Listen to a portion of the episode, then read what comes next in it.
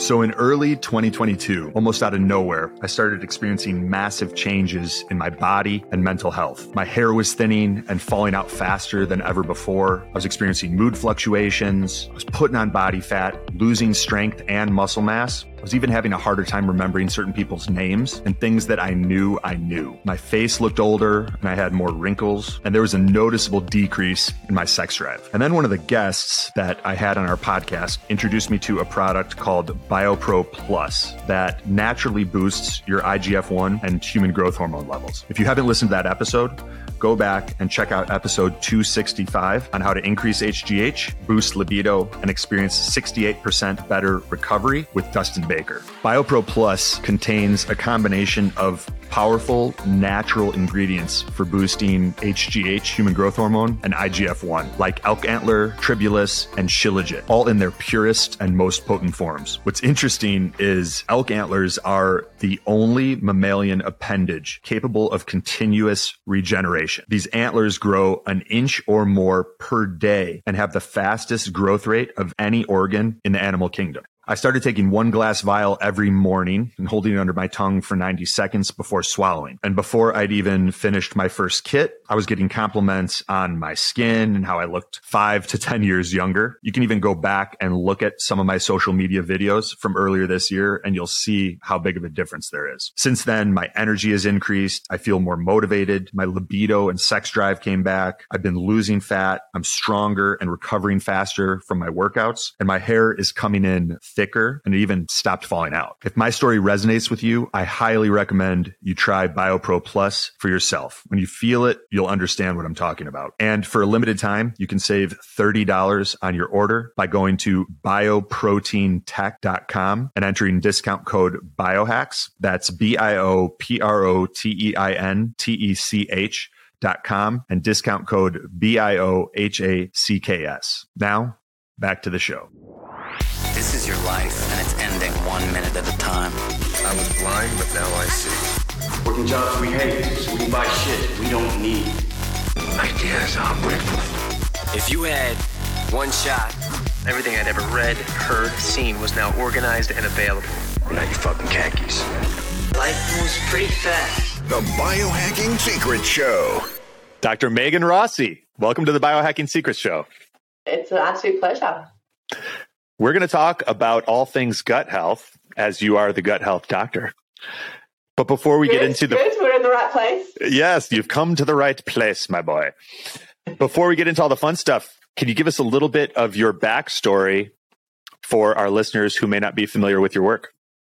Yeah, look, so I first got into gut health before it was sexy, um, about 15 or so years ago. And actually, it was a bit of a, a negative, you know, first encounter with the gut. Um, I mean, you know, subconsciously, I had many really positive encounters with the gut. I grew up on a farm in Australia where good gut health was very much inherent to my upbringing, playing in the dirt, fresh fruit, veg, all that sort of stuff. But actually, my first conscious encounter with the gut was uh, 15 or so years ago when sadly I lost my grandma to bowel cancer. And I was in my final year studying nutrition and dietetics, and I was just so struck that we didn't really learn that much about the gut during my degree, even though that's where food goes in your gut, right? And I was like, oh, that's interesting. And then I started working as a dietitian, both in the hospital setting with all different types of conditions, from different cancers to diabetes, mental health issues, weight management issues. But also, I was very fortunate to be the dietitian for the Australian Olympic synchronized swimming team. And what I oh. found so, so striking is that these people, of all different backgrounds, were coming to me complaining of the gut. I thought, gosh, this organ's haunting me. You know, what is it? And that was 2010. So there hadn't been a whole lot of gut health research really surfacing at that stage. So I thought, you know what, I owe it to my grandma and to my, you know, patients to find out more about this organ. So I signed away in my early 20s to doing a PhD in the area, looking at whether we target the gut through the right nutrition, whether that can improve not just the health of our gut in terms of symptoms, but things like our heart health, our kidney function, our mental health. Mm-hmm. And it was really that PhD that transformed everything for me. It became so clear that I could improve people's lives in very real and often surprising ways by targeting the gut. And the gut wasn't something that was horrible and evil, it was just misunderstood. Mm-hmm. So at that point, I knew I wanted to dedicate the rest of my career to gut health and helping people, really empowering them with the information so they can maximize their gut health to reap all of the benefits we're now seeing attached to having a healthy gut. Yeah, fascinating. And I mean, I had that. It was around that time where around 2010 was when I went real deep into radically upgrading my nutrition and a lot of my habits and, and cutting back on some of the things that weren't necessarily serving me or, or, or my health. And what was funny is it's at the beginning, it felt like the healthier choices I thought I was making, the worse my gut health got. And I remember like I would eat it, it got to the point where I would eat salads and like I would like pass undigested salad when I went number two and I was experiencing all sorts of like gas and bloating. I'm like, what is this? I used to eat like not that good and I felt like I never had any gut issues. And then the healthier and healthier I've got and the more I've worked out and, you know, gone kind of whatever you want to call it, caveman, paleo, whatever it was, I'm like, all of a sudden I'm experiencing all these gut issues you know? And it seems like that's a common pattern with a lot of people where they start making healthier decisions and then all of a sudden they're having more health and gut related issues. Yeah look that. Yeah i think there's this whole world of nearly misunderstanding in terms of how plants which actually can be really beneficial for our gut. For some people if you've got a very sensitive gut they can cause a little bit of stress Mm-hmm. And I think, you know, the best way to liken it to is working out the gym.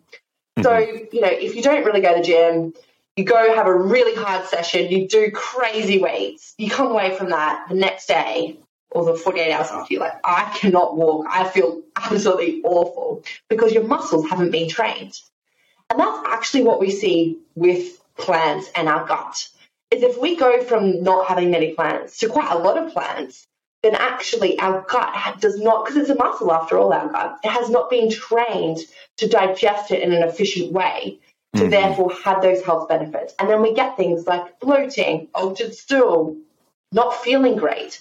Mm-hmm. Um, and, you know, I don't know whether we'll go into this later, but I guess the mechanism behind, you know, the plants and where we're getting these symptoms is that when we eat plants, human cells can't digest them you know, we actually they travel through most of our nine meter digestive tract undigested because we just weren't equipped with the digestive enzymes.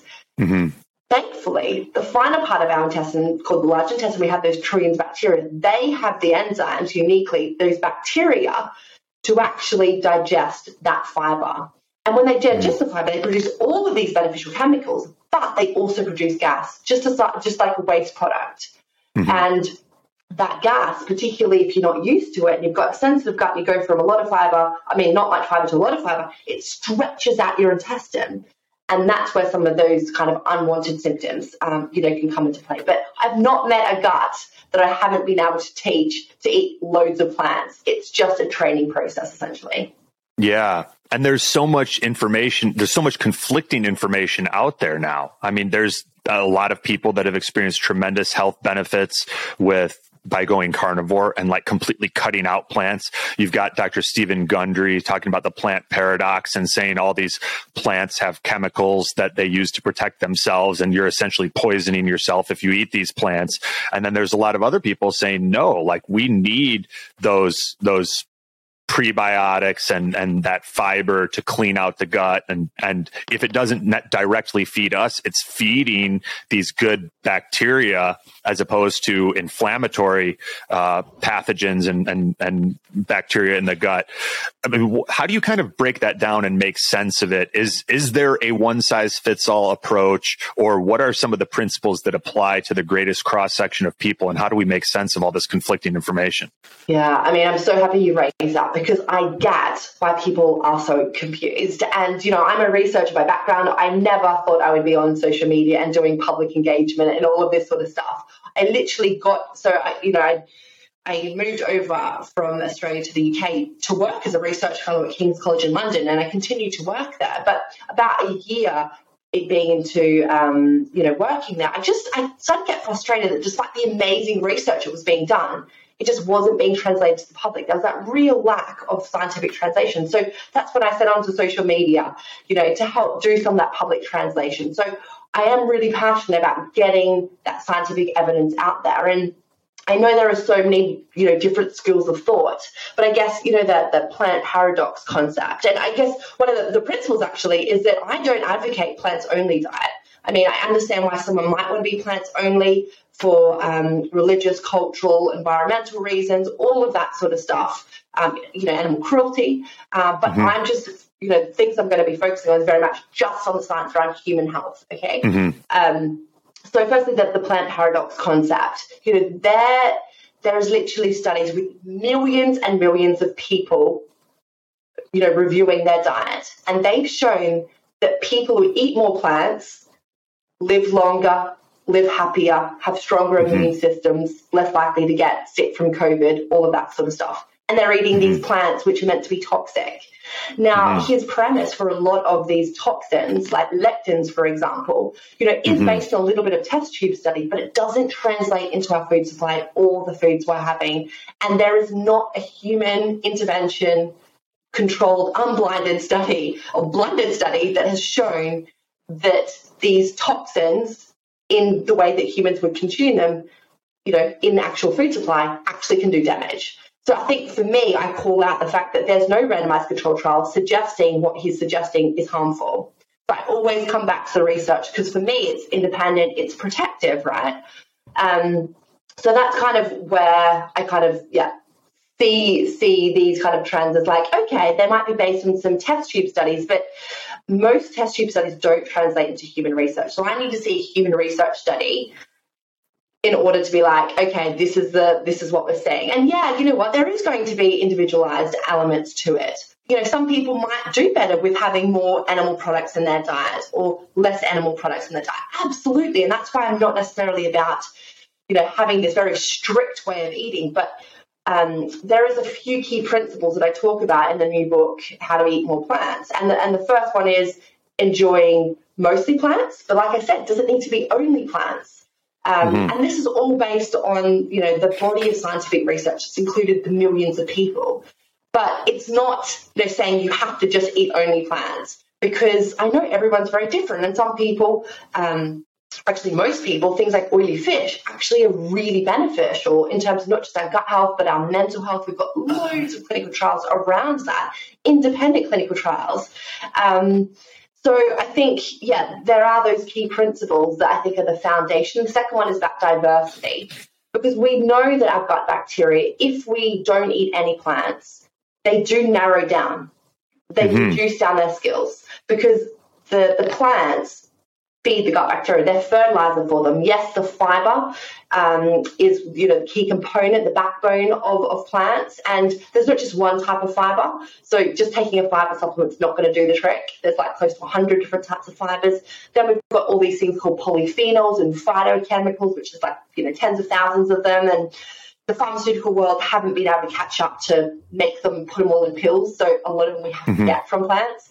All mm-hmm. of these things feed our gut bacteria. Mm-hmm. Um, so yeah, the, the, science is you know really clear out there. If you're not eating these plants, you're going to narrow down those gut bacteria. And, and your body's super efficient. So like it stops if if you don't need certain digestive enzymes because you're not eating those foods, your body's not going to waste a whole bunch of energy making those digestive enzymes because they're like she's not eating them, he's not eating them. Why would we keep producing these? That is a waste of energy and then you know if you try reintroducing them then your body's going to be like oh I, I suddenly can't handle this food you know? But it's really just it's the body being an energy conservation machine. Like the gym again coming back to that analogy of the muscles like mm-hmm. if we stop using the muscles then they'll just go away. The same with the digestive enzymes.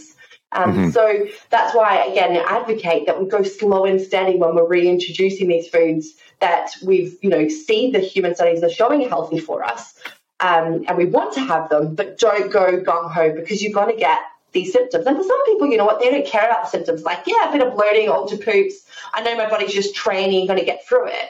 They don't care about that, like the muscle soreness that you get at the gym. They want to go hard and heavy. I'm like, go, you do, do, you do, you. Mm-hmm. But for other people who are like, actually, that's going to put me off, you know, it's mm-hmm. literally a tablespoon of, you know, legumes each day. Second week, mm-hmm. another tablespoon each day um, and building up your bacteria's enzyme capacity because they can grow enzymes really impressively, but it does take a bit of time to teach them.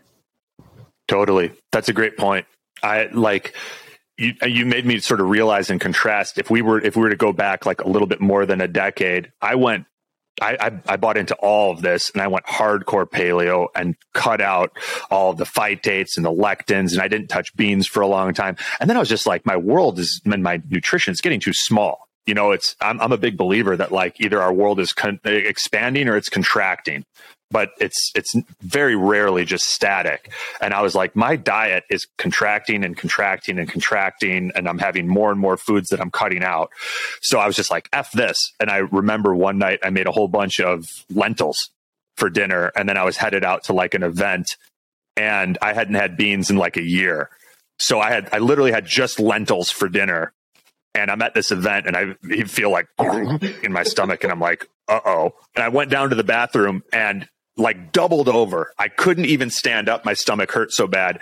I had to call a buddy and I'm like, dude, can you come down here and pay my tab? I'm going to try to like crawl to my car and drive home. I'm like, I'm not, I'm not functioning right now. He's like, where are you? I'm like, I'm in the bathroom. I'm in the men's stall. I'm like, it's a bad situation. And I drove home with the seat completely reclined. I could barely see over the steering wheel as I drove home. I pulled over at one point and, and Ralphed out of the side of the car.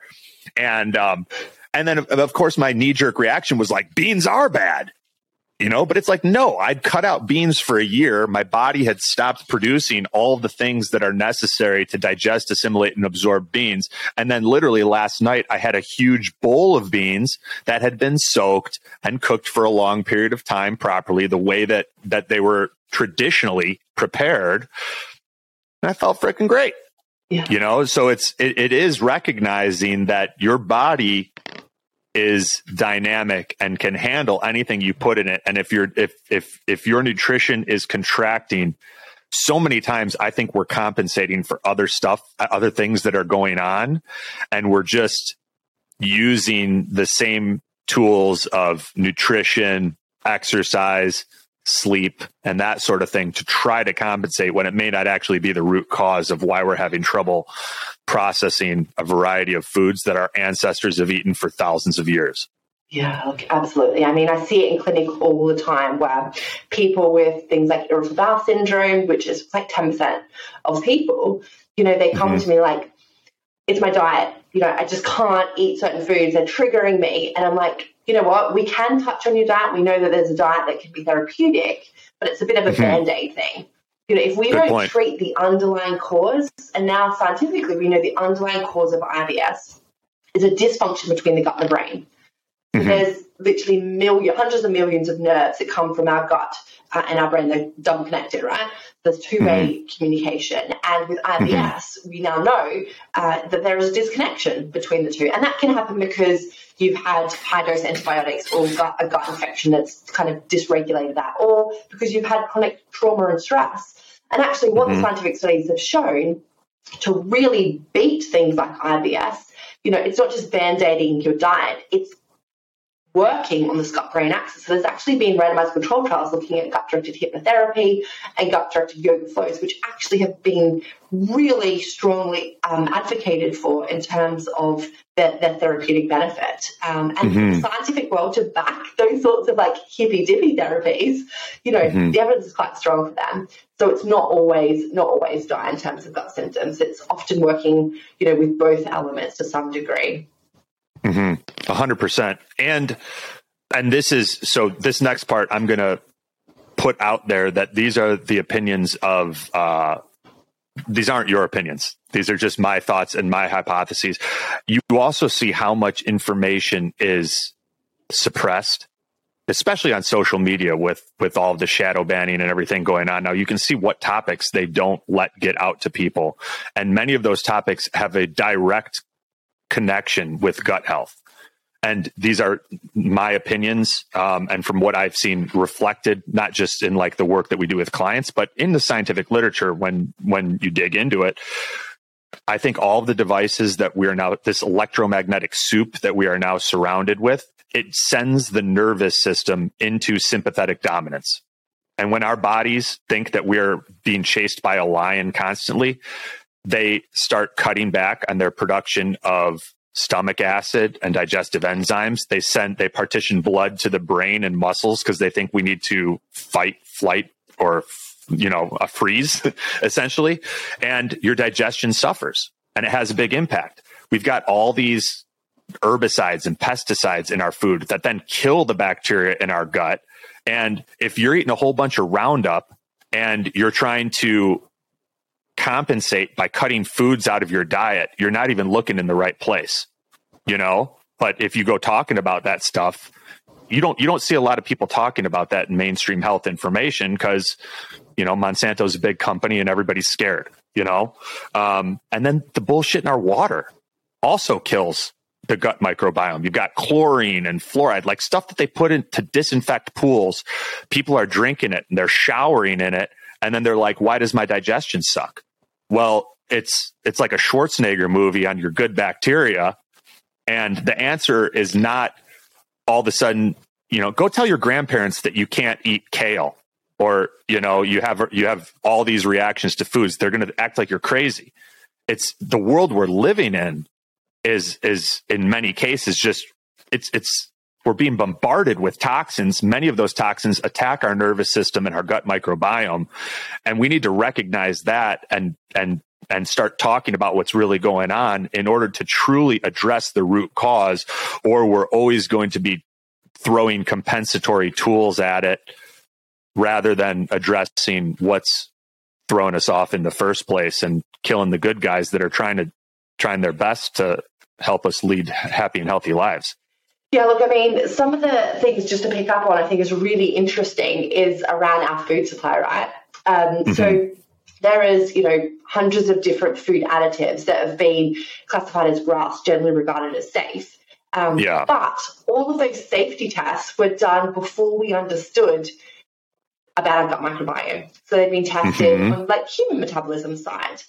So yeah. actually, they have now been, you know, because we know the microbiome is so important, they're now all undergoing like a, a, review of the safety of them. And some of the work that mm-hmm. we're doing at King's is actually looking at specific types called emulsifiers. Um, which is in like 30% of our processed foods. And mm-hmm. this is based on some pilot studies, which have actually shown these emulsifiers can actually do damage to, to our gut microbiome, particularly in those who are more genetically susceptible. Um, so we're mm-hmm. taking a world first clinical trial looking at these types um, to have a look. Is that like is that like Olestra and some of those weird fats, or is this something different? That's yeah, no, that that does include include them. Any sort of like um, thickeners, the yeah, the emulsification process. This um, yeah, and I mean, there's other research groups are looking at different categories of these, you know, uh, food additives because there's like, you know, many different types and, and, mechanisms behind that. But to really kind of narrow down to get some real data, we need to look mm-hmm. at these subgroups. So we're looking at the mm-hmm. emulsifying group. Um, so yeah, I think it is a really, really interesting time for for food industry to have a look at, you know, all these extra things that have been added to our food and you know, I know it's not realistic for everyone to cook from scratch. Like I'm super busy all the time and mm-hmm. all of that sort of stuff. But you know, that's in the book. There's a lot of really simple recipes that take like 10 minutes without the additives. Like instead of buying all these sauce packets, literally, you know, whipping together, you know, some avocado, maybe even a bit of parmesan, some garlic, and then chuck it into some veg or some stir fry mix. Like these really simple types of flavor combinations, you know, can transform your gut health without all these like extra additives. So I'm all mm-hmm. about trying to make really simple um, and easy recipes accessible to people because I want them to appreciate that this whole you know fast food world is not uh, as healthy um, as I guess we've been led to believe. Totally. And that is so your book's available on Amazon. It's How to Eat More Plants, Transform Your Health with 30 Plant Based Foods Per Week, and why it's easier than you think. And Amazon is the best place to get that, yes? Or your, or your you know, local bookstores is always nice, um, you know, to support the, the smaller guys. It's been very hard with COVID. But yeah, you can, you can get on Amazon. Awesome. And that's more my speed too, is like I don't it, it, when I cook, it's super simple. Like when I was down in North Carolina, everybody there has a garden and they're like, they're almost all organic and it's, and they've got more stuff than they even know what to do with. Like they're trying to give it away. So I was staying at this spiritual retreat Airbnb and they're just giving me all sorts of squash and zucchini and all beets and all these awesome, awesome veg. And I brought them all back and just cooked up a huge pot of like squash and zucchini and some, we had some, some saved uh, bacon fat that. And, you know, we use that for flavor and I kind of dressed it up and, and made a nice dish. But I don't like cooking for more than like 10 or 15 minutes max. And it's usually, you're lucky if you get me to cook one meal a day. So I love that you've kind of made it where it's simple, it's easy, and you're honest. You're like, you're not doing some Betty Crocker thing where you, you got to go run to like four grocery stores to get all these ingredients and exotic you know things and then it's this wild process you're like i'm busy i want to eat healthy and i want to take healthy eating should yeah. not be prohibitive whereas i think there is this concept mm-hmm. to to eat more plants and to be healthy you have to go to all these like fancy fast food uh, fancy health food stores and pay crazy mm-hmm. amounts of money um, mm-hmm. it, it's just not the case yeah yeah i mean that's my my reflection and part of the reason that we're doing this north carolina thing is because it it we want to grow more of our own stuff. And I'm still going to be lazy. I'm still going to juice a lot of the time and and eat, you know, raw when possible and maybe cook one meal a day max. But I don't I don't want, you know, Whole Foods to become whole paycheck and and I recognize the vulnerability in relying on other people to provide me with my food long term. And it may not ever be an issue. You know what I mean? But we're seeing how these prices have been going up and we know how important it is to not just eat for for you know to not just consume clean food but also to consume food that is high in the sun's electricity. That's like close to the time it's been picked. And you know i mean i've talked to people who have who have gotten rid of cancer when they've had it and some of the things that they have credited in their journey uh, in their healing journey were like they blessed their food. Every time they ate, they set an intention and put that energy into the food before they consumed it. I think there's a lot going on here that we're just scratching the surface on.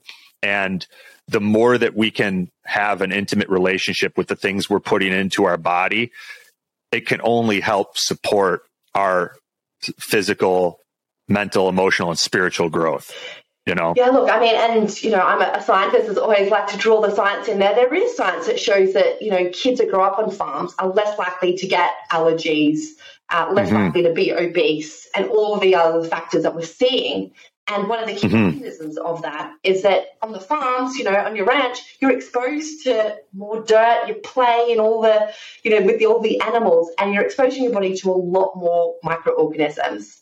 And mm-hmm these microorganisms essentially teach your immune system what it should be reacting to and what it shouldn't be reacting to. And, you know, autoimmune mm-hmm. conditions are at an all time high because we've been like too clean with um, mm-hmm. you know, a lot of our environments, particularly with kids growing up. And therefore, kids haven't been exposed to all these microbes to train their immune system properly. Um, mm-hmm. So, yeah, no, I mean, like I said, I grew up on a farm and I'm all for, I've got a little boy and I'm like living in London now thinking, we need to be moving out to get him, you know, to play in the dirt, you know, and it's not always yeah. possible for everyone, but if there is a forest nearby, making a habit once a week to literally go yeah. in there, get amongst the dirt, you know, get a pet, you know, furry pets again.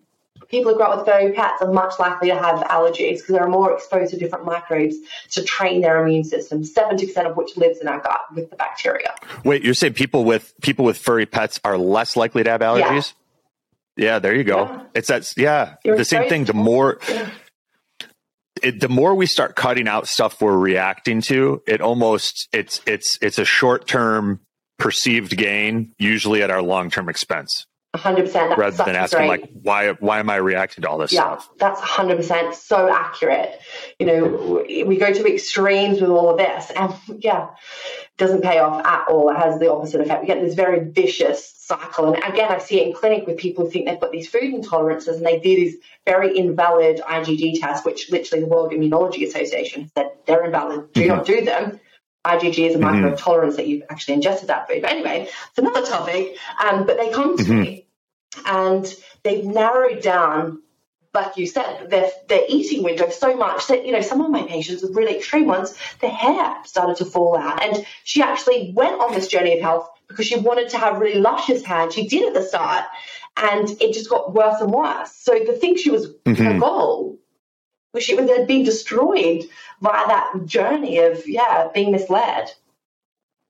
So I think a lot of people can relate to that because they'll they'll start doing healthier and healthier things like I mentioned earlier and in this case like they'll start actually experiencing hair loss or thinning of hair. So in that example, if anyone's listening and they've been they've been following our podcast or your work for a while and they're like, "Yeah, that's happening to me. Like my hair's thinning." What what do you think is going on there at the um at the cellular level or, or what are you seeing in the science that could be could be explaining that? Yeah, essentially it's it's malnutrition. And I'm not just talking about, you know, mm-hmm. the 20 or so vitamins you get in a pill. I'm talking about the tens of thousands of these phytochemicals, these beneficial mm-hmm. chemicals that are, you know, preventing our body or protecting our body from all the environmental damage that we're constantly faced with, all of the inflammation. Mm-hmm. These microorganisms um, were actually produced by plants to protect the plants from their environmental damage. So that's essentially mm-hmm. how they work in our body to also protect us. Um, so yeah, it is. It is. You know, we've got the science to show that getting in that diverse range of plants, um, you know, making your diet full of abundance, adding more in, actually has all of these health benefits. And uh, you know, a simple example is. Um, you know, with lycopene. So it's a um, a type of chemical found in things like tomatoes, papaya, you know, um, watermelon, and it's really powerful in terms of protecting our skin from UV damage. But it's even further enhanced in terms of our ability to absorb it if we add it with a healthy fat. So something like nuts and seeds or avocado. So combining mm-hmm. these plants together actually have this enhanced benefit. Um, and again, that, totally. that's that principle of you know the abundance, that diversity, um, about more, how to eat more plants, that sort of concept. Mm-hmm. I think it was Matt. This, I'm oh God, it's probably a decade ago now, but Matt Lalonde did. It might have been at the Ancestral Health Symposium, but he did an awesome, awesome presentation on the trade-off between um, like when we when we cook our food, we see an increase in bioavailability and it, but a decrease in nutrient content. And and and then he also kind of took this this whole concept of nutrient density and and the reason that like most of us are not even looking at it the right way and he kind of created his own model and it was it was just a fascinating talk but um, the way that he broke it down you kind of reminded me of that for anyone that like wants to nerd out and kind of go back. He's he's a pretty sharp guy and um, it was it was a great presentation. But i'm curious like we have farmers you grew up on a farm and farmers like deworm their cattle multiple times a year, usually around a full moon. Um, most people that have dogs are on some sort of deworming protocol for their canines. And it's pretty well documented that most animals experience some sort of parasite habitation, especially if there's no measures taken. It's, it's very rarely talked about with humans and and I think in part because most of us are like, no, no, no, I don't have those. Um, and then, then when you get into things like inflammatory bacterial overgrowth, small intestinal bacterial overgrowth, perhaps fungal overgrowths like candida, um, what role? I mean, do you think that, the, that these these things have a place in this discussion? Um, because theoretically, we're talking about stuff that could be living in our gut, eating our food, and producing metabolic waste of its own that we then have to deal with.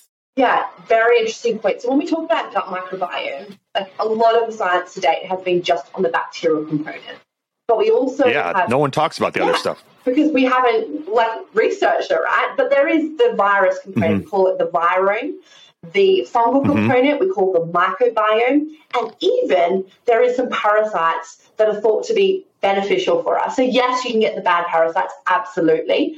Um, but mm-hmm. this synergistic effect of all of these different types of microorganisms is something that we still haven't really tapped into. But there has been mm-hmm. some studies which actually suggested that um, people with certain types of beneficial parasites actually had a lower risk of inflammatory bowel disease. So that was the 1st mm. time that we thought, actually, even though we've mostly associated parasites as being really bad. And yes, they can be just like viruses, COVID 19, a really bad one. A lot of them actually we think can have a benefit and they synergistically mm-hmm. work with the fungal component and you know the bacterial component. But that interrelationship mm-hmm. we haven't really been able to tap into yet. And I think in the next decade we will have so much more understanding. I mean, even the, bacter- the bacterial component, there's still like 40% of bacteria living in our gut. We haven't named. We don't know what they do. Like there mm-hmm. is so much mm-hmm. we still don't quite understand. Um, you know, things with like um, the fungal sort of SIBO, so um, the small bowel bacterial overgrowth or the fungal overgrowth, that sort of stuff. Yes, again, we definitely see that where these microorganisms, what they've done is they crawl too high up. So nine meter long digestive mm-hmm. tract. The last 1.5 meters, the large intestine is where most of them live, as I mentioned. Um, but sometimes they we've got this little trap door that that kind of makes the back like these microbes kind of keep in that back end. Um, and then if they mm-hmm. can crawl out badly, they go up to this small intestine part, which is not very resilient to these microbes living there. So if the trapdoor is a little bit mm-hmm. funky, it doesn't work very well for a number of reasons. Um, what happens mm-hmm. is these microbes crawl up the wrong way. Then they start to ferment our food, produce extra gas, and cause irritation for our small intestine, which is why we get all of these symptoms with SIBO and, and the fungal component of that as well. Mm-hmm. Yeah, and and the more and I've I've been on both sides of this along the continuum where a, on a philosophical level, I feel like anytime we're looking at something that is inside of us as a problem, I don't know, it, it, it, it, it, it essentially turns, we, we turn the gun on ourselves mm. energetically, at least. And so often when you look at nature, we have, we're incredibly resilient creatures and and yeah, like anything that could be labeled as quote unquote bad, it's never black and white. And there there may be cases where sure, it could be producing things that contribute to inflammation or other health conditions, but there's probably also a, an equivalent benefit that we may or may not have discovered and our bodies are pretty good at living in harmony with other living things, especially if they exist inside they of us. They challenge us to some extent. An example of that is with the lectin. So this is, you know, as you as you mm. mentioned about the um, why some people say all oh, plants are really bad. Now, you know, if you mm-hmm. prep legumes in the right way, then actually 98% of the lectins have gone, but they might contain small amounts. But totally. what we see in test tube mm-hmm. studies, and I know they don't always translate, but mechanistically, is that some of these lectins, as many different types, can actually be anti-inflammatory and, and anti-cancerous. Um, and we see mm-hmm. this with other phytonutrients that they do actually, some of them can challenge our immune system a little bit. So actually, maybe you might get a little bit of inflammation as a, you know, caused by that but that's to train your body in another way. Um, so I love what you're saying about, yeah, you know what, some of them may have little, you know, what we think is a negative, but actually in the whole overall picture, that's kind of a challenge state to our body. And that makes mm-hmm. us resilient and better at functioning overall. Um, so yeah, mm-hmm. I think there is a lot to say with, about that. Adrenaline dominance is a hormonal imbalance that causes overactivation of the stress hormones adrenaline and cortisol. That stress can come from sleep issues, too much fasting, not eating enough carbs or calories, poor digestion, food sensitivities, chemicals and toxins, wireless electrical pollution, drugs, dehydration, infections, or just the insanity of everything going on in the world today. And left to their own devices, any combination of these could throw your body into a state of imbalance. But fortunately, we're extremely resilient creatures, and we were given adrenal glands to help neutralize the negative effects of stress. But here's the problem when we get exposed to chronically high levels of stress, our adrenals can get burned out and they stop making stress neutralizing hormones the way that they're supposed to. And when these cortical hormones start running out or getting burned out, the emergency hormones of the medulla, like adrenaline, start to take over. And that's where we get a condition like adrenaline dominance. Adrenaline makes you feel overwhelmed, tense, anxious. It increases your respiratory rate, your heart rate, makes you feel wired but tired. It decreases circulation and it raises blood pressure. So essentially, it puts you into a state state of chronic fight or flight. And your body physiologically feels like you're in constant danger, even when you logically know that you're not. Now, over time, this adrenaline dominance can lead to mood fluctuations, depression, anxiety, panic attacks, ADHD, digestive problems, alcohol and drug abuse, low libido, chronic fatigue, and more. So, what's the solution? We have to restore healthy adrenal function. This is not something that's done just by taking some adrenal supplement containing adaptogens. We do this by running the right labs to figure out where your stress is coming from so that we can get you out of fight or flight and back to feeling normal. What we do then is we optimize the way that you eat, train, work, and sleep to de stress your life and allow your adrenals to come back online. And it's personalized based on your labs, your age, your gender, etc. If you feel like you're struggling with adrenaline dominance and you want help, book a free strategy session by going to biohackercoaching.com now and grab a time for us to talk. It's also beneficial and interesting to span out and take a little bit of a 30,000 foot view and say, which of these challenges that we're experiencing in mass were unheard of by our grandparents and great grandparents? And if so, how much of this could be environmental or what other changes have taken place that might be contributing? Amen to that. I mean, that's what I'm all about. Like in in the research side of things, is like, for example, the Mediterranean diet. There's literally all my mm-hmm. ancestors, your ancestors, my ancestors were eating this way. Yet mm-hmm. there, like you know, millions and millions of people thriving. Yet then there are you know the people saying that certain types of these plants um, or you know certain types of animal foods are really bad for us. I'm like, well, actually you know, if we look to what our ancestors were doing, even things like, you know, the blue zone, people are living to, to um, you know, 100 plus, the centenarians, you know, they're including mm-hmm. a lot of these kind of like whole foods, whole plants in their diet. So, yeah, it's about looking at the large populations that have been thriving and seeing how that contrasts to some of the messages we may be hearing on social media. Mm-hmm. For sure.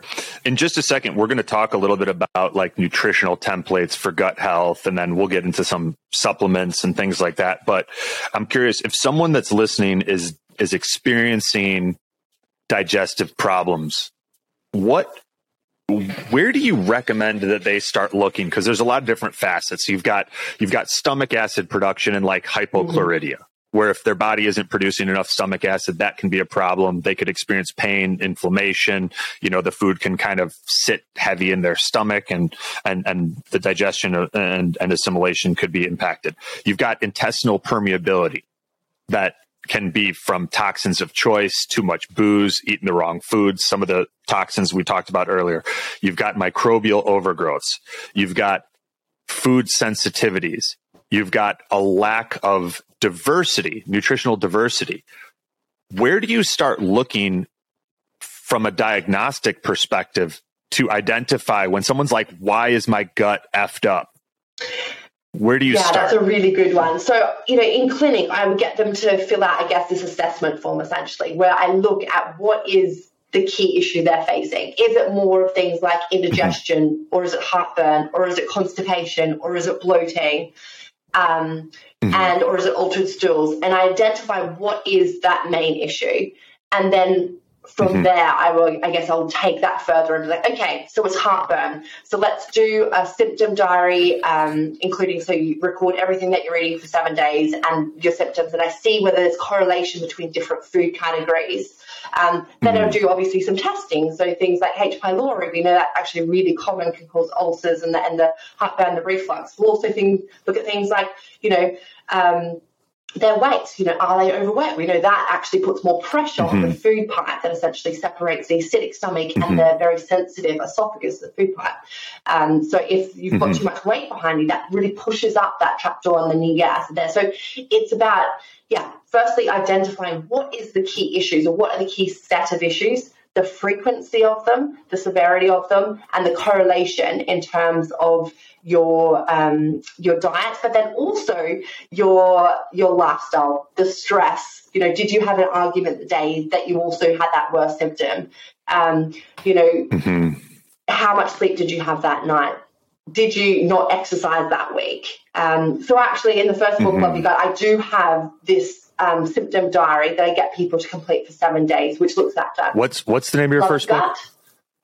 Yeah, love I'll your say. I'll send All you right, a copy. nice. Um, but essentially, yeah, it's like a toolkit. Oh, thank you. Um, where yeah. you can you go through. So it's more of, about getting on top of digestive issues, essentially. So it's you know the bloating, the mm-hmm. constipation, mm-hmm. the diarrhea, the IBS, the food intolerance mm-hmm. is the IBS, and really, yeah, finding the uh, root cause of that, as well as I talk about SIBO as well, and, and what to do there from a dietary, but also lifestyle mm-hmm. management, because you know you can take away a lot of the nutrition for the for the bacteria that are overgrown and that will kill them for a bit. But if you don't fix the underlying cause, they're going to just crawl back up and then they cause it again. Totally. So you're constantly going all these restrictions. A lot of people see that with with fungal overgrowths and candida. They'll go on a candida diet and they're good as long as they stay on that for the rest of their life. which has negative effects as well. But as soon as they like eat sugars and carbs, yeah, yeah, you're right. Good point. There's a negative effect too.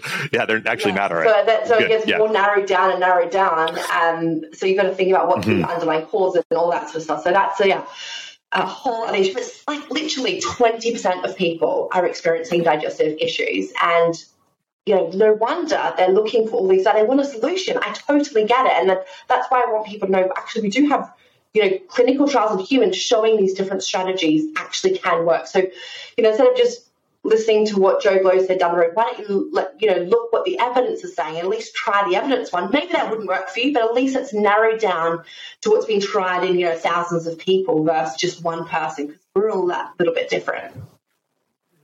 Yeah, I was actually talking to um, talking to a friend like a, a couple weeks ago, and there's a saying. So she's like 23, and she was mentioning how rampant digestive issues are with girls now, like younger girls. There's a saying that like all young attractive girls have stomach pain. And like messed messed up guts, and I, I, she had like a funny way of saying it. I don't remember what the what the line was, but that's essentially what it was. Like every like normal girl, every normal young girl, like her gut Yeah. is messed up. Like that's how rampant this stuff has got. And it might be like 20% when you take into account Yeah. everyone, but it might even be way higher when you get into some of these younger populations. Um, so it sounds like you're you're saying the answer is not cutting stuff out and and just you know I would say that Uh, there is, you know, based on I guess what the the issue is and the severity. So for people who've got really Mm-hmm. extreme IBS, for example, like you know, ulcer creeps, bloating, Yeah, yeah. pain. What I would actually do is for a short period of time, I would reduce down some of these very fermentable carbohydrates. Um, so Mm-hmm. I call it. Have you heard of the low FODMAP diet before? Yeah. Now that Yeah. diet is actually Yeah. Quite dangerous for the microbiome um, if it's not done right. Mhm. Because FODMAPs, most of them are prebiotic. They feed the gut bacteria. Um, and so, know, Mm-hmm. at King's College in London, we actually do research on the low FODMAP diet, and we've tested the microbiome, and we see that actually it does damage, um, but it has a short-term therapeutic benefit. Um, so actually, what I recommend Right. if people can't stay, you know, someone trained in that area is um, following this FODMAP light approach. So, you know, I can send you the details. It's in the book, um, where essentially it's just cutting out the really high fermentable foods. If you've got that really Mhm. aggressive gut, you know, you do need to give your gut a bit of rest. You're still having some fiber, yes but if you try like add extra, and you're just gonna, it's just gonna make things worse. So for two to 4 Mm-hmm. weeks, I would get them to cut out the really, really high ones in their diet. And then I would help systematically Mm-hmm. reintroduce the different categories to teach their microbiomes to develop those enzymes to more effectively digest them, as well as working on that gut brain axis. So if you just fix on the diet, Totally. this is still really stressed, um, which is in a lot of people with Mm-hmm. IBS, even if they don't consciously realize it is, um, then you're not going to be able Mm-hmm. to absorb that gas. Yeah, absolutely. And I've seen cases too where these these short term, more extreme interventions can be really helpful. There's there's even like the elemental diet. There's people that go to mostly juice for a long period of time to even remove any fiber that their gut has to deal with, and then and then in in in also doing some of the stuff you mentioned like yoga and hypnosis and meditation and some of these things that like balance the autonomic nervous system and can like move people out of fight or flight. And then that puts the body oftentimes in a position where we it, it has more energy to allocate towards digestive processes and we can handle more foods you know and, and be a little bit more resilient in in that capacity. Um so i like that. But yeah it's not the answer is not to do that indefinitely. It's to figure out okay i've been for a long time chronically stressed or you know this this you got to also look at things on a soul level. You know, if you hate your job and every day you're dreading going to work, that's going to affect your health in every facet. If you're in a relationship where you feel trapped or the other person doesn't honor you or whatever it is, that's going to affect your health. Like part of this journey, I believe, is us having a, the courage to truly take inventory of our life and be radically honest with ourselves. You know, like the the when we're when we're lying to ourselves or trying to ignore things and, and turn a blind eye to the problems, it will manifest in, in you know the spiritual manifests in the physical. Absolutely. I mean, I could not agree with that more. Um, and you know, the extreme version of that is is those gut feelings. So, you know, if you are really nervous, yeah, you feel it there you go. Gut. If you just take that back a little bit, a lower level of nervousness, you might not necessarily physically mm-hmm. feel it, but that is there's stuff happening there, and that means no matter what you're putting into your body, it's not digesting it right, um, and there is going to be mm-hmm. you know that poor digestion, that malabsorption of key nutrients, and you're not going to you know function at your best. 100%. Um, so let's talk like from a nutritional template perspective. Like, what are some of the dietary recommendations that you had mentioned things like reintroducing foods, but doing it very, very slowly? And, and, I've even heard this example where there's a lot of people that are, are very sensitive to dairy, especially commercial dairy. But I've heard of cases where people will get like, like raw milk. And I haven't personally done this or told someone to do it. Just for conversation's sake, they would go get like legit, like raw milk and they would introduce like a half of a teaspoon and then if they felt okay then like three quarters of a teaspoon and slowly build up to where they could have where they're putting some of those bacteria back in their gut and then all of a sudden they were better able to handle dairy and they didn't experience the same reactions. Now i'm not asking for like your thoughts on that. I'm just giving as, as an example but like is that the path with legumes and some of these other plants that a lot of people have cut out? Is it start bringing back in the biodiversity? And like what's the nutritional template that you believe? What are the things that we should all have in our diet? What are some of these 30 foods that you mentioned that all of us should be eating if we want to optimize yeah, look, our gut there health? is essentially six different plant-based foods groups. I call them the Super Six because I love a jingle. Um, so you've got your whole grains, your nuts and seeds, your fruit, your veg, your legumes, and your herbs and your spices. Now, each different category mm-hmm. does contain a different array of not just the fibers, but those phytochemicals. Um, and that's why we see in the scientific studies that people who cut out one of these super six do seem to not have that really diverse range of gut bacteria because each category does mm. feed them.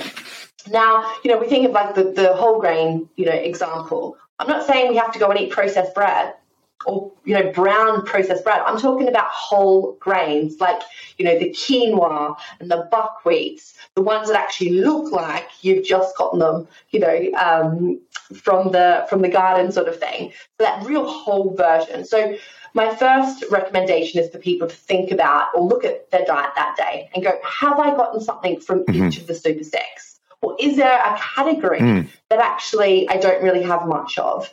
Um, and I don't have much of it because maybe it doesn't necessarily agree with me.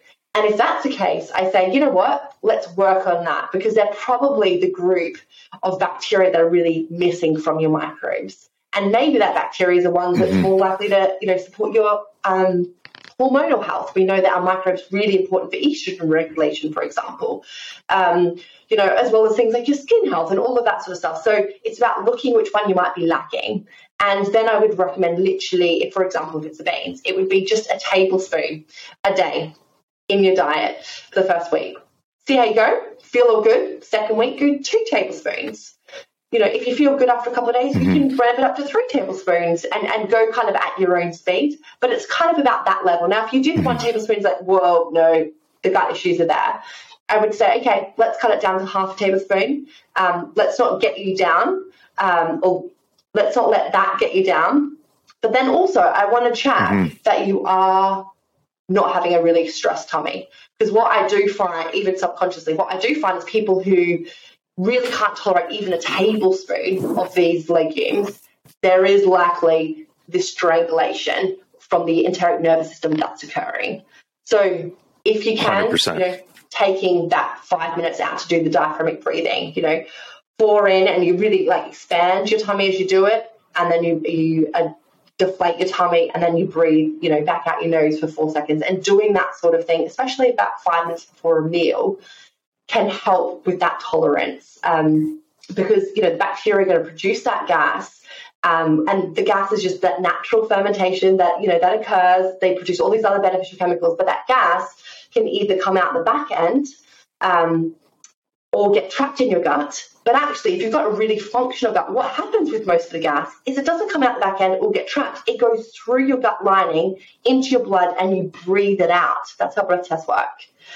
But when you've got that stressed mm. gut, the the um, gut lining is not permeable to that gas, so it literally gets trapped or comes out the back end, and that's you know one of the the issues where people get those horrible symptoms that turns them off.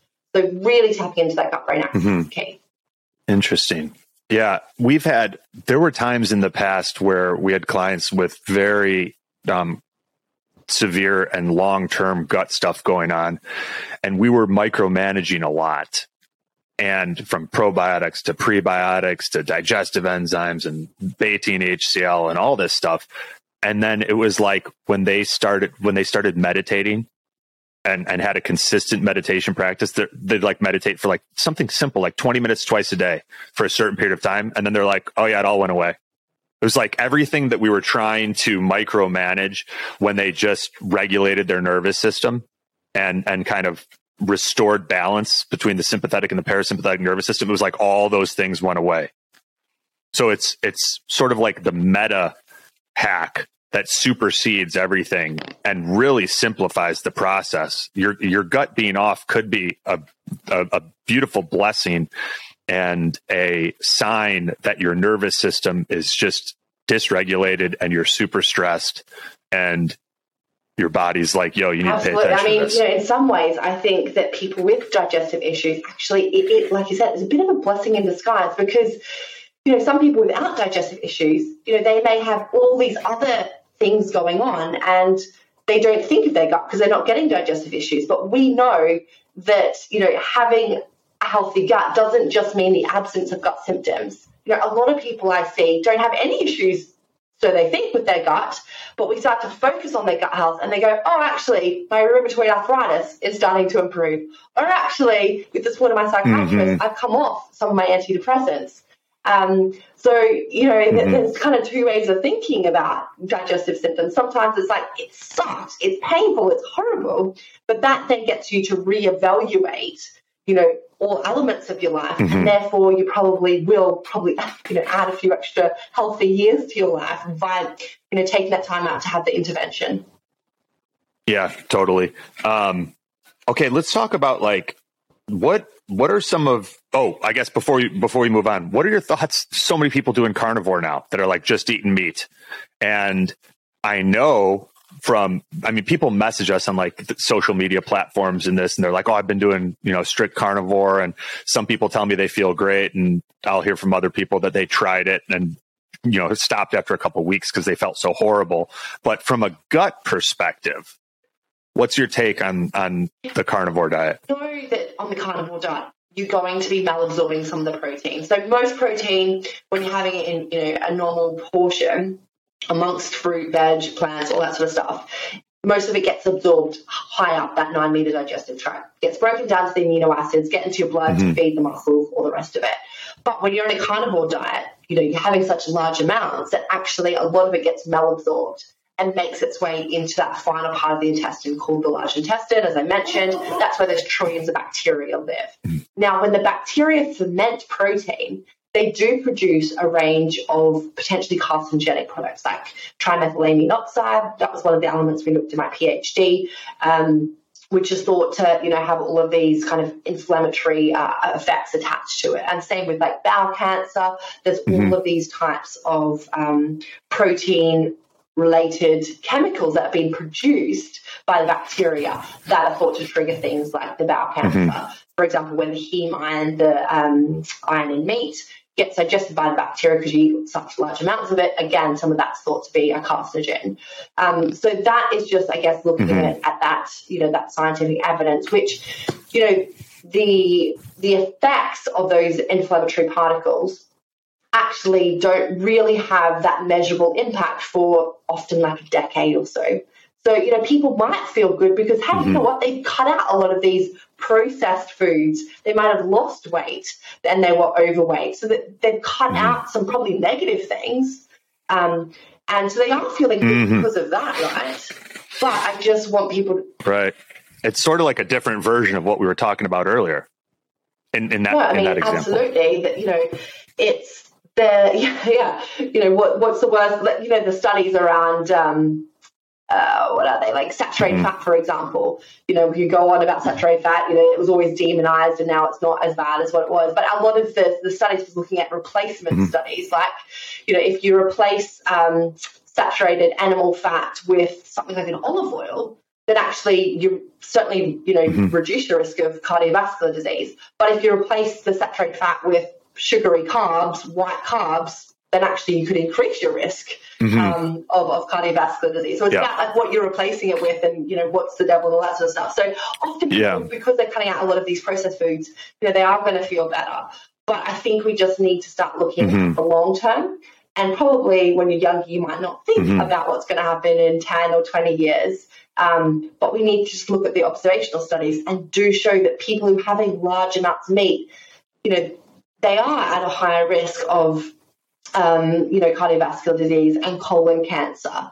Um, and you know, if you look at people who live in the blue zones, the centenarians, you know, the bulk of them do not live on meat only diets.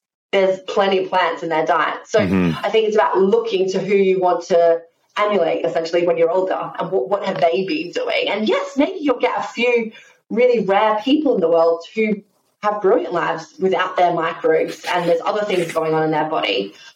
But I think for the average person, you know, you and I, there is evidence out there highlighting that neglecting the needs, the plant needs of our microbes can have those long term negative consequences. Yes. And I think that just and, and this is just from my experience and and everything that I've learned, when we start trying to micromanage too much stuff, it rarely works out. And oftentimes nutritionally, if if we're eating things the way that nature made them, it's pretty safe to say that diversity works in our favor. And and then when you look at like I mean every client we're looking at blood labs in in in pretty uh, a high level of detail and there's a lot of men especially that have some form of hemochromatosis, high iron levels. And a lot of those guys aren't even doing carn like full carnivore. I can only imagine if you're eating meat, even if it's grass fed and you're eating it two or three times a day in super high quantities, what type of oxidation could be happening long term at the cellular level? People that are genetically or whatever environmentally predisposed to having high levels of iron already what what that's going to do and there have been a few cases where um, we've had a couple people on the podcast that a lot of their clients do carnivore and they're seeing like like regardless of what you think of the information on cholesterol um, and, and, there's I know there's information on both sides of the scientific literature, but when you see cholesterol levels that are like 4x the upper limit, that's kind of alarming. And and we've never, even if you go back in history and say, well, like there there was the Inuit culture and they ate like a ton of like meat and this and that. Like, yeah, were they sitting next to a Wi-Fi router all day and like drinking, you know, drinking chlorinated water? Like, no, they were like hunting and spending time in, interacting with family and like they lived a completely different life. We've never seen this you know so it's it's not comparing and apples the, to apples the, like and the life I'm not, yeah. right so you know they weren't living yes. they weren't living to 100 plus because of the environment all that sort of stuff mm-hmm. but i love that it's that synergistic effect mm-hmm. of life you know it's not something we've ever seen before because you know we're all exposed to so much yeah. technology in amongst these sorts of ways of eating so yeah i completely agree yeah. And I'm not for or against carnivore. I just ask these questions and because like if if if I had to decide from everything that I I, I have seen and believe in my heart to be true, it seems like diversity when it's natural foods works in our favor. Um, what what supplements are worth paying attention to when it comes to the gut? There's a lot of information on like a good colostrum from grass fed cows for repairing intestinal permeability and and and um, leaky gut. A lot of people take probiotics.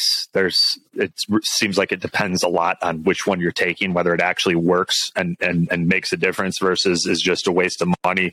There's Saccharomyces boulardii, apple cider vinegar. Like, what should we pay attention to, and what are some of your favorite gut gut yeah, supplements, gut related supplements. With digestive issues, so for example, um, diarrhea and constipation, there is a great fiber called psyllium husk, which actually doesn't get fermented by a gut bacteria, which is very unique. And it is quite amazing. It's got a dual effect. So it really helps relaxation if you're struggling with constipation, um, but also it helps thicken up stools if you've got diarrhea. So I really do recommend if you are struggling in there to add a bit of psyllium on your breakfast or put it in your tea um, and and see how that that makes you feel. Um, yeah, so what's I the dosage for that? On, depending on how sensitive their gut is, maybe half a tablespoon. Um, but you can go up to three tablespoons. And actually, we just did a clinical trial at King's where we did um, five tablespoons um, of, of the psyllium husk. Per, uh, per day per or in one setting? So if you've got a sensitive gut, I would break per it day? up um, across two settings. Um, but if you've got, you know, a resilient gut, you can just dump it all in the one. Um, so psyllium husk is really great. Also, peppermint oil capsules is good evidence for those with cramps. So IBS had got the cramping um, because the peppermint oil actually has this antispasmodic effect on our small smooth muscle in the stomach. So that is another one therapeutically has that mm. has that role. Now, probiotics is a really interesting one. Um, now, you know, yeah. the media is saying we should all take one one week. Next week, they're saying they're waste of your money. The truth is kind of in between. Um, I think mm. we've got this whole world of probiotics very confused and misunderstood. We need to start thinking of them therapeutically, mm-hmm. kind of like, you know, vitamins and minerals. So you're not going to take iron supplement if you've got vitamin D deficiency, you? Um, because they're different mm-hmm. things. They do different mm-hmm. things in our body. The same with probiotics. We need to make sure we're taking the exact right bacteria or yeast that's had that clinical benefit.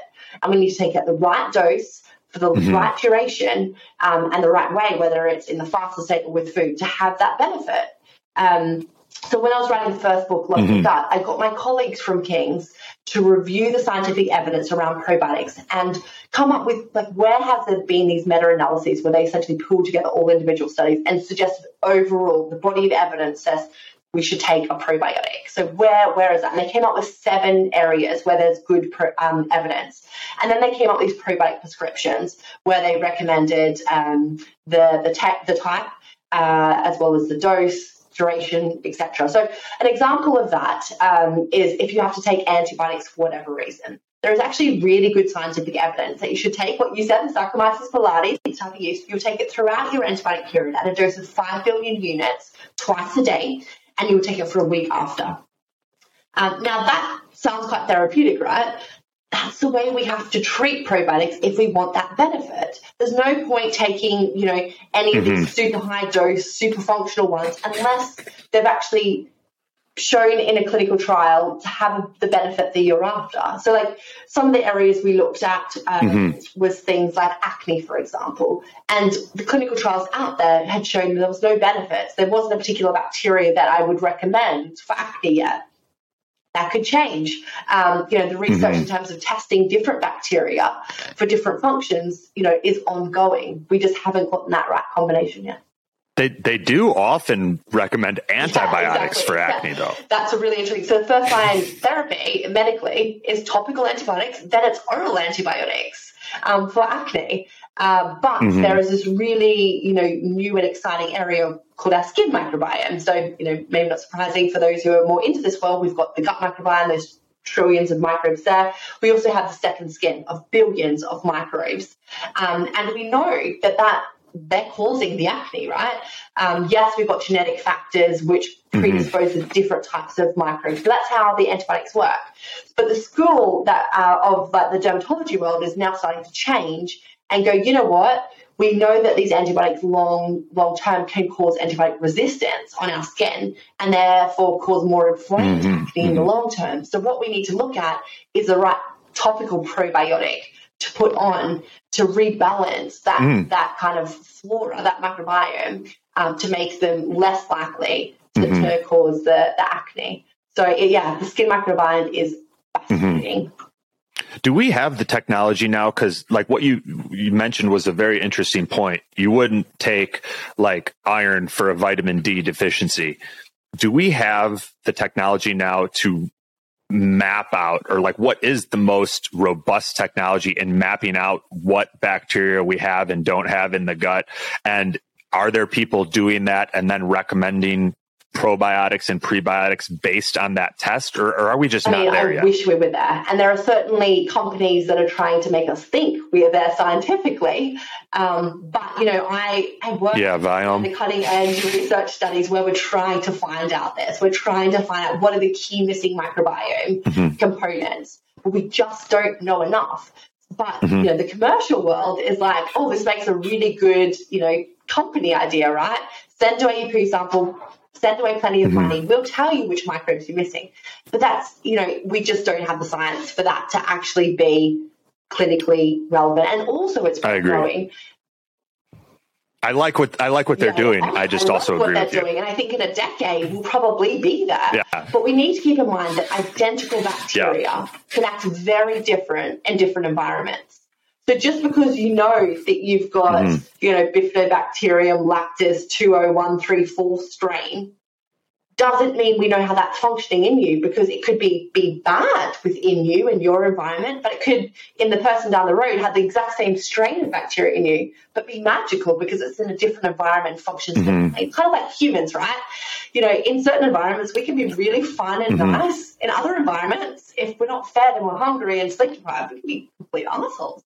Um, same with these microbes. So yeah, Totally. I, I wish you know make my job easier if these tests worked. We just just not yet. Right. I agree. I agree. Awesome. Um, last question, then we'll kind of land the plane. Um, so your, your your two books are "Love Your Gut" and "How to Eat More Plants." Transform your health with 30 plant based foods per week and why it's easier than you think. So, guys, if you've, if you've been enjoying the value that Dr. Megan has been sharing on this podcast, go pick up those books, send her a message on social media, and let her know. And um, that's that's one of the best ways to like let people know that you really appreciate them sharing their time and, and wisdom and energy with us. Um, I'm curious, Dr. Megan, like if if are there a couple of recipes that you find yourself going to time and time again?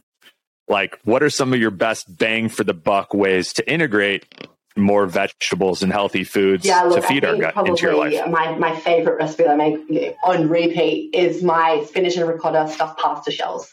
Um, so, like we're saying, I've got Italian heritage, like you do as well. So, you know, we always used to go to my my um, nonu's and nana's house at, at the farm, and we would make ravioli there, um, and it was always just such an amazing experience. I loved it. But then, you know, I grew up and, you know, didn't have all the resources to make pasta from scratch and all that sort of stuff. And also was more in tune to the gut microbiome. So instead of actually making the ravioli, I've just put the pasta shells that you stuff it with. Much easier, more convenient, the 10 minutes in the kitchen type rule. Um, but what I've also done is actually taken out half of the cheese. Still got cheese in it, still the flavour, but I've added a can of mixed beans to it, Yeah. blended up, like so the mixed legume Okay. um, and also added in peas to it, frozen peas. Um, and what that Mm. does is not only makes it way more creamier and like the higher level of like flavor profile, but also you've added loads of prebiotics to Mm-hmm. the food. And then the base of that is like this rich sun-dried tomato, Mm. garlicky, and onion kind of base. So that's definitely something I make on repeat um, at home. And then I do, yeah, Sounds delicious. Is that is that or are you doing organic pasta or gluten free pasta or any special type of pasta no, or I get not worried about it? pasta, Um, just from my local market. There's a lady who actually makes it, um, which is amazing. Um, because Oh, nice. yeah, I mean, you know, it's a challenging world that we live in because we know if we can get things made from scratch, it's got to be better. Um, but you know, if people don't have access to that, Totally. I think having you know uh, some shelves, if you think in the context of your whole diet, if you're adding in some plants, we're probably not going to be hugely you know inflammatory sort of thing. Um, And then this can of mixed legumes. yeah, what, what- just what's in it's got that? the chickpeas, it's got the butter beans, it's got the kidney beans, and it's got the cannellini beans in it, and just in spring water. So just the ones you get from the. Oh, the store. cool. Um, but make sure it's not in any syrup Okay. or um, you know salt or anything like that. So just completely you know natural. Um, Okay. yeah, really easy Nice. and you know affordable as well. So it actually makes the recipe much cheaper because you know these beans Yeah. are going to be cheaper than the cheese. Um, and I think that sort of Yeah. element of, of the beans is, is worth considering, particularly when we're facing like this huge increase in cost of living. You know, food is getting expensive. Totally. Totally. Nice. That's and that's your go-to. Any anything else that you'd want to share with our listeners, or yeah, no, no. Also, in there, I've the got the um, stir-fry adventures, which essentially is just like the building blocks um, for a ten-minute stir-fry. So it's you, you pick your protein of choice, whether you want to go, you know, a meat, chicken, you know, tofu, or one of your your legumes. Um, then you pick your veg, and I always go just a stir-fry mm-hmm. pre-cut mix. Then you pick your grain, you know, you can do something. Yeah, like I like that too. Like a sourdough, or whether you want to go something like a wheat berry or quinoa, buckwheat. You kind of choose from the list from that, and then you make your sauces. So I've got the five different, mm-hmm. really quick um, sauces. One's one's Italian, one's Indian, one's Thai, um, one's Indian, and one is God, what was the other one? I can't think of the other one. Anyway, there's a fifth one, um, and they literally take you know, 3 mm-hmm. minutes to mix some very simple flavors. So I always have these five jars time um, in in the fridge, and you know, on those busy days, I literally just you know get a tablespoon of each and just put it you know in my stir fry and make that up. And for me, convenience wins out because lovely. You know, I just don't have that time, like you said, to totally in the kitchen. I love it. I love it. Um, Dr. Megan Rossi, thank you so much for doing this. This has been a fun conversation. And I think there's a lot of value for our listeners. And guys, if you've appreciated this conversation, go pick up Dr. Megan's books. You've got her website, which is theguthealthdoctor.com. And you've got Love Your Gut, her first book. And then you've got How to Eat More Plants, Transform Your Health with 30 Plant Based Foods per week, and Why It's Easier Than You Think, all available on Amazon. And um, yeah, thank you, Dr. Megan. We appreciate your time and wisdom. Such a fun conversation. Thanks for having me.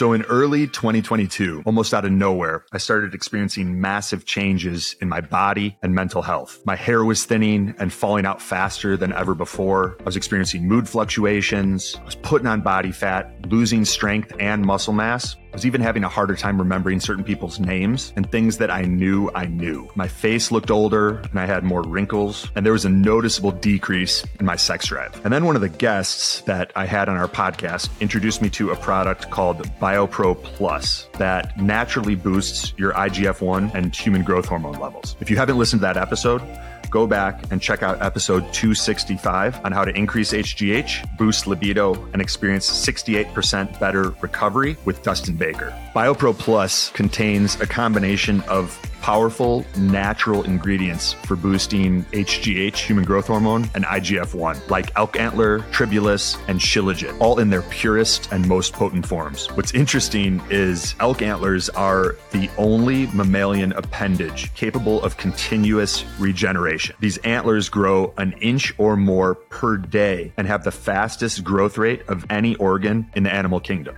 I started taking one glass vial every morning and holding it under my tongue for 90 seconds before swallowing. And before I'd even finished my first kit, I was getting compliments on my skin and how I looked five to 10 years younger. You can even go back and look at some of my social media videos from earlier this year, and you'll see how big of a difference there is. Since then, my energy has increased. I feel more motivated. My libido and sex drive came back. I've been losing fat. I'm stronger and recovering faster from my workouts. And my hair is coming in thicker and it even stopped falling out. If my story resonates with you, I highly recommend you try BioPro Plus for yourself. When you feel it, you'll understand what I'm talking about. And for a limited time, you can save $30 on your order by going to bioproteintech.com and entering discount code biohacks. That's B I O P R O T E I N T E C H dot com and discount code B I O H A C K S.